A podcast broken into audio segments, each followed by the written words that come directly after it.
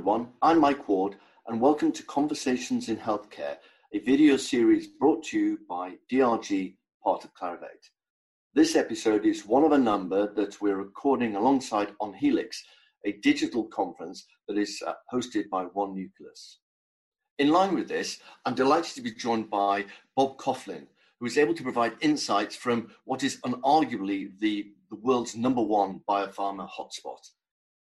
Bob is president and CEO of the Massachusetts Biotechnology Council, or better known MassBio, um, and it's a not-for-profit organization with more than 1,300 members that was founded in 1985. MassBio's stated mission is to maintain and advance Massachusetts' preeminent position in the, the life sciences world, add value to the healthcare system, and improve in patient lives. Bob, I, I hope you and uh, those you care about are keeping safe and well. And thank you so much for, for, for joining me. Hey, Mike, thank you very much. We are safe and remain well, and we hope the same for you and yours. And thank you so much for having me here this morning. Great, great. So, so um, the you know, let's talk about it. You know, so how is COVID nineteen, uh, you know, affecting the work that MassBio does, and uh, and what does the organization actually had to do to you know minimize that impact and and stay true to its mission well, Mike, it's it's amazing to see how much we've had to transform as an organization to meet the needs that our industry is facing as it battles COVID nineteen. Uh, right off the bat, we realized that you know typically we're an organization that convenes people. We always say we convene, we connect, and we catalyze. Well, how do you con- convene in a world a new world of social distancing and physical distancing. So we immediately had to pick up the pace as it relates to the virtual nature of what of what we do. And we've created virtual forums, virtual town halls, uh, virtual policy talks, and I'm really proud of the team here at MassBio how we've been able to take our our programming and make that virtual. In fact, it's been very successful. We've seen more engagement due to this virtual nature than we did prior when prior when people had to come and attend in, per- in person. We've also had to meet the needs of, of our member companies uh, and our partners in the healthcare uh, industry. When in Massachusetts back in early March, when we found that the healthcare organizations and the frontline healthcare workers weren't going to have appropriate amounts of PPE uh, we quickly built out the Massachusetts Life Sciences Emergency Supply Hub, and we were able to inventory all the PPE that our over 1,300 member companies had in stock and make that available and donate it to our frontline healthcare workers. So that's something we're very proud of. Okay, so you actually you brought all those all those assets together to actually sort of almost like you know provide a, a relief to to, to an immediate problem. Um, governments you know, across the across the globe of, are providing unprecedented uh, you know levels of support you know basically to uh, I guess you know shore up the, the, the economies. In your conversations with politicians, because you know, I know that's something that your know, MassBio will, will be doing, what have you been advocating for most? You know, Mike, when you think about what the mission or what our role, MassBio's role really is, it's to ensure that government, academia, and industry are all working together to ensure that the climate here in Massachusetts is conducive to remaining uh, the best place in the world for innovation in comes a crisis like this, it's even more important that academia, industry, and government communicate more. So we've stepped it up. The level of communication with not only the administration and Secretary Mary Lou Sudders, who's heading up the command center here in Massachusetts, but also the communication with the, the House leadership and the Senate leadership has been uh, exponentially larger than it was in the past. And again, that's all happening virtually. But you know, right off the bat, we needed to make sure that our industry remained essential. So when government has a voluntary or mandatory shutdown, we need to make sure that the life sciences industry was deemed essential so that we could continue to do research and development and innovation as it relates to diagnostics, therapeutics, and vaccines in the COVID 19 battle. But on top of that, think of all of the science that has been taking place over the last several des- decades, whether it's for cystic fibrosis or ALS or Alzheimer's or Duchenne muscular dystrophy. There's so much science that was going on that we needed to make sure that that science would stay active, alive, and continue to move forward. So we were able to ensure that R&D employees were deemed essential right off the bat so that our industry did not face a major setback. So, and you know, to enable that to happen, you know, what what what have what have your member companies actually had to do to you know, have those have those uh, employees you know work in, in, in a safe environment yeah well obviously everything that the most important thing is safety first so once we've deemed the life science industry was uh, was coined as essential. That didn't mean that we were going to send everyone to work, right? The only people that we've sent to work over the past 12 weeks uh, uh, or so has been the folks that are essential to the research and development. Folks that have supporting roles or HR roles or business roles, we've com- continued to promote telecommuting and working from home. And it's amazing to see how effective uh, that that has been. And, you know, from a, uh, an essential standpoint, government here in Massachusetts, they realize not only is this industry important to uh, our economy, but it's so much more important to patients of the world. So we immediately worked with the state not only to establish best practices for our workers, but just for, for our industry, we've also shared that not with we, have shared not only with life science clusters from around uh, the United States and around the world, but we've also shared it with other industries. And by nature of our lab workers, they already have an understanding of how to utilize PPE. You know, we have a lot of clean rooms, we have clean manufacturing sites. They realize the importance of you know uh, of of sanitation and infection control. So I mean, we just immediately had to come up with best practice. We've gone to shifts rules as it relates to hand washing and PPE, et cetera. And all of that information is available on the COVID 19 resource page at massbio.org. Okay, so that's something that your organization, that those are resources that are available not only to the life sciences industry, but actually anybody else who would also like to um, take a look. And, and Absolutely. Not all of it applies to standard offices. We might go a little bit further because of, you know, uh, the clean rooms and labs, et cetera. But yeah, we provide that for, we've worked closely with the Commonwealth of Massachusetts to make sure that their back to work strategy included all of the things that we were able to learn uh, since this pandemic began. So, uh, I mean, we all know that you know Massachusetts is this very, very fertile ecosystem for, for, for the life sciences, where you've got all the almost everything that you need uh, pretty close at hand. Supply chains uh, and sort of disruption to supply chains has been a big, big issue for a lot of the life industry uh, companies around uh, the, the, life sciences companies around the, uh, the, the globe what has been the sort of the impact in, in, in Massachusetts and, and what process have, have you uh, seen put in place to again sort of minimize any disruption to that supply chain? You, you know, Mike, I think one of the things that we've learned the most from this situation is that the supply chain here in the United States of America is broken. And the fact that, you know, we, I, have said it often over the last uh, several weeks, we were living in a world of just in time inventory. In other words, we could just order what we need for surgical masks or N95 masks or gloves or swabs or test kits. Well, when other parts of the world where we rely on to get that uh, those materials and that equipment are down, they stop manufacturing there for a while. That affects us you know several weeks if not a couple months later and we found that our healthcare workers couldn't get the ppe so our industry because we had some stock we donated all our stock to the hospitals now we're trying to replenish that stock.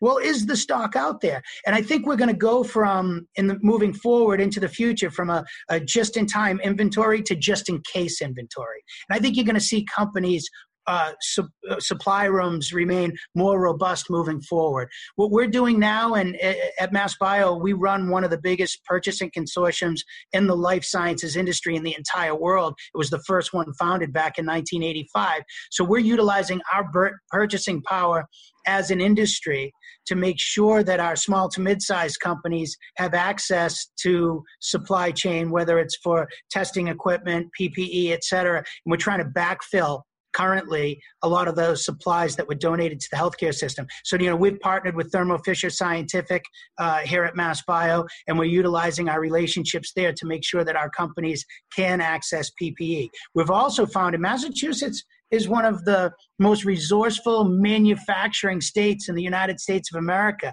And I'm proud to say and proud to see so many companies switching what they manufacture because we do have a lot of manufacturing in, in, in, the apparel industry. Folks have been switching to make ppe and we're going to try to source a lot of that uh, those materials here locally and it's working. Right great. So we've seen you know, how rapidly um, you know industry has responded to, to, to covid-19 uh, you know particularly sort of you know life sciences companies yeah, are there any sort of of those innovative responses that you know, have impressed you most? Yeah. Yeah, I, have been extremely impressed, not only at our industry's level of engagement with folks in state and federal government. It's truly been amazing. I'm also amazed by the fact that here in Massachusetts, we have close to 80 member companies that are working on COVID 19 related science, whether it's in diagnostics, therapeutics, antivirals, et cetera, uh, and vaccines. To think that there's uh, currently eight companies are in clinical trials right now for vaccine. Two of them are Massachusetts, from here in Massachusetts. That's pretty impressive for a little teeny state that's one sixth the size of California. We're certainly fighting above our weight class as it relates to COVID 19. I'm also so impressed with all of these companies, how they're sharing information in the days of old, everybody was competing to come up with that next novel therapy or that breakthrough therapy for a certain disease. Right now, everybody's working together because we never, I mean, let's face it, folks, the most important thing to the world's economy right now is developing a vaccine. So this isn't about money or a company that's going to make money because once this thing's invented, everybody's going to have to work together to manufacture it. Even if some other company invents it, anyone who has manufacturing capability is going to have to do so to create the billions of doses required to eradicate or, or fight back this this virus. So I, I can't, you know, when you think in the past that it would take five to fifteen years to invent uh, a, a, vaccine or the several years to uh, invent a, an antiviral or a therapeutic. Look what we're doing right now, ladies and gentlemen. The uh, the example of teamwork and collaboration has never been better, and I'm confident that this is going to bust through after this. And when we come out of the COVID nineteen pandemic, we're going to be stronger as an industry, better as an industry, and people are going to appreciate what we do and the value that we add to the healthcare system. So, so you think the sort of the behaviours that you know, people have developed that, that sort of that, that collaborative uh, nature, you think that's actually something that is going to be sustainable post the pandemic and might mean that you know the way that companies interact with each other will be different? I, I really do because it's it's difficult to to work this well together and then leave it. And you know the scientific community, scientists love to collaborate, right? It's usually the business folks that would put up those guardrails. Well, I'm hoping that the big business folks don't put guardrails up that are so uh, rigid in the future because there's a lot of good coming from this. In the past, people would always say drugs are too expensive. I would say drugs aren't too expensive, they're too expensive to invent. If we can do things faster, better, quicker, more efficient, the price to sell these therapies will be more, uh, you know, it, will be more cost effective to do it this way. Yeah. So, so you, you mentioned about the you know, this close collaboration and the fact you know scientists have have, have done this um, you know, so historically. Even before the pandemic, there were uh, you know we saw the sort of the clamping down on sort of your immigration and you know foreign investments you know from some some leading uh, economies. given the sort of the global nature of this industry, how concerned are you about this this phenomenon of you know looking inwards? I'm very concerned about it um, you know, one of the reasons Massachusetts has become the best place in the world for the life sciences, Mike, is because we've recruited and attracted the best and brightest minds from all over the world. It doesn't matter where you're from. You know, I came to this industry because I currently have an 18 year old son with cystic fibrosis.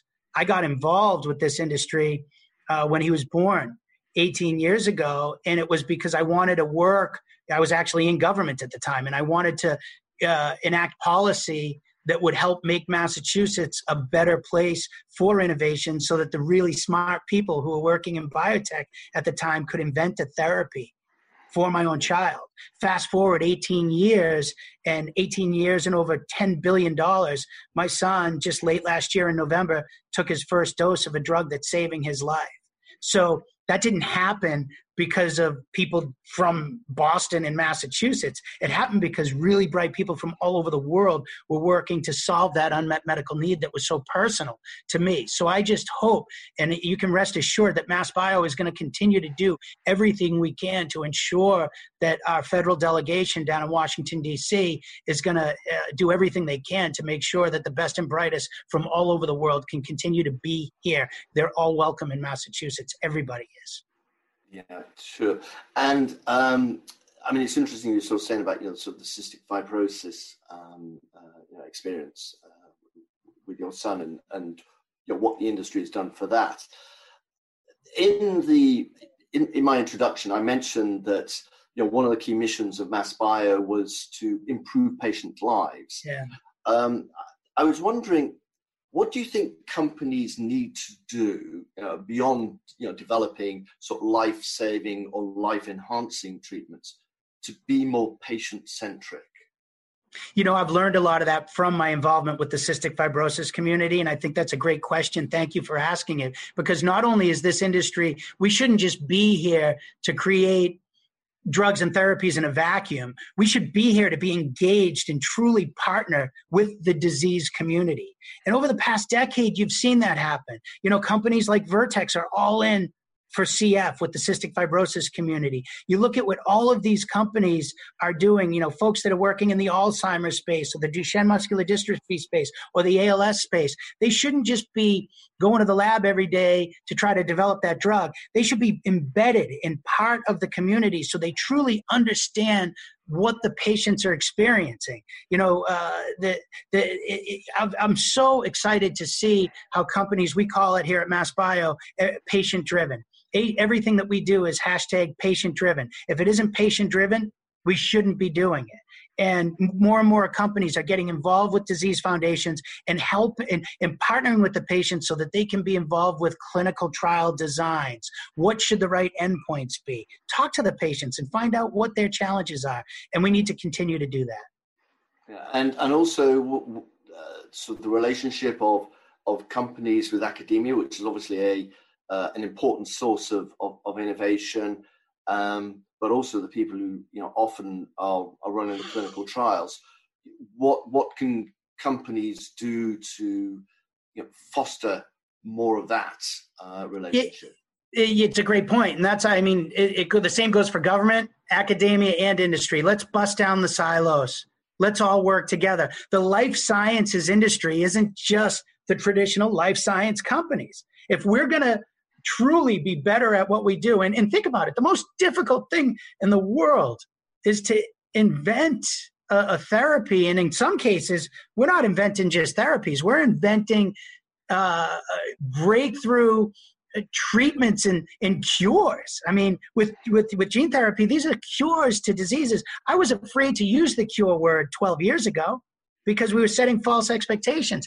So, you know, the closer that we work with academia and the academic medical centers, the the more science is going to get turned into companies. I mean, you can do great science in the academic medical centers, but if it isn't turned into a company and gets through the clinical trial process, it's never going to be a therapy that treats a patient or cures a patient. So let's continue that dialogue. And I think one of the things that sets us apart from other parts of the US and other parts of the world is, you know, I can walk. I'm in my office right now in Kendall Square in Cambridge, Massachusetts, and I can walk to five of the top six NIH funded hospitals in the US right here. I can walk to them. So that collaboration is key. Right, yeah, sure. Um, I mean, one of the other things that's key as well, though, is access to capital. Um, you know, developing um, these these uh, these treatments, etc., we know is extraordinarily expensive. Um, given the fact that with the pandemic, the, the, the markets are uh, very very volatile. There's a there's a lot of uncertainty. What has been the sort of the experience of of biotech companies and their ability to to, to raise money? Yeah, I was obviously you know, and I, I, w- I came to the biotech industry on September 1st. I left government and came to Mass Bio on September 1st, 2007. So I lived through 7, 8, 9, and 10 when Wall Street crashed. And we were able to grow here in Massachusetts because we changed the model. We moved towards external innovation. We were able to recruit big pharma companies here to partner with the small biotechs so that they could actually continue to, to advance science when the Wall Street and the, and the public markets went away. I was very scared when this all started, but quite frankly, we've done pretty well because Q1, if you look at January, February, March, we raised in our market a record amount of venture capital dollars, the highest ever in the history of the industry. So if you look at the gas in the tank approach, you look at the venture capital dollars that came in for small biotechs, you look at the strength of the IPO market, and even continued. We've had four companies have IPO since this pandemic has started. So public dollars are coming in, and the big pharma companies are financially in very good shape to continue to do deals. So the only companies that have been extremely challenged right now because 80% of our membership are small companies that don't have a product to market yet. They're used to not making money. They raise capital and it takes several years to move uh, the product down the field, so to speak. So we've had a, only a small handful of companies that were in the middle of a capital raise when this happened and social distancing came and people said, geez, we're going to have to hold off a month or two. But we've been able to work with those companies to keep them going. So the amount of casualties that we've faced here uh, from a company standpoint has been a lot lower than I anticipated, and I'm very grateful for that. Right. Okay. So, Bob, this is this is uh, very very interesting. Uh, as a final question, so it gives you an opportunity just to reinforce maybe some of the points you you, you you've made. You know, what lessons do you think that we've all learned from this you know, very limited but very very intense uh, you know, um, time.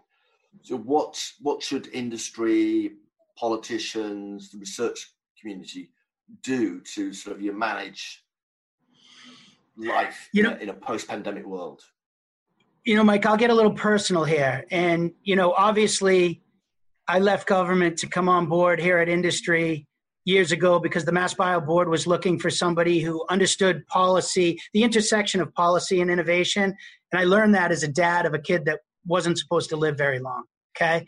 And when I look at over the last, especially four years of my career here at Mass Bio, it's been extremely frustrating because it's been a big part of my job has to been to convince the public and more so policy leaders and elected officials as to the value that our industry brings to the healthcare system. And in time and time again, it was like beating my head against the wall because bad actors would pop up and people like Martin Shkreli would do really bad things for, and, and our, our entire industry would get a, get, be tarnished because of individual uh, bad actors. But when I would know that the men and women every day that go to work in the cystic fibrosis space, they were going to work to save my kid's life, right? And not only save his life, but remove cost from the healthcare system. A new therapy keeps somebody out, one, it keeps them alive, but if it keeps them out of the hospital and it keeps them, gets them off of chronic therapies that they're on for life, these new therapies really can save the healthcare system money, even if they're very expensive upfront costs. They save money down the line. And it, it was getting hotter and hotter, and almost to the point where I didn't want to do this job anymore because I felt like I couldn't convince people the value that innovation brings to the healthcare system. And then all of a sudden, this comes along and people would come to me and say, well, why why does it take so long to invent a vaccine? Can't they just do it? And I'd be like, well, if it was quick, do you think it would have taken 18 years and over $10 billion for us to work on finding a medicine for my own kid? This is hard, tricky stuff. And and it was almost like every day we were wound up so tight because we knew that if there wasn't a therapy for my kid, he couldn't live a normal life and he was gonna die.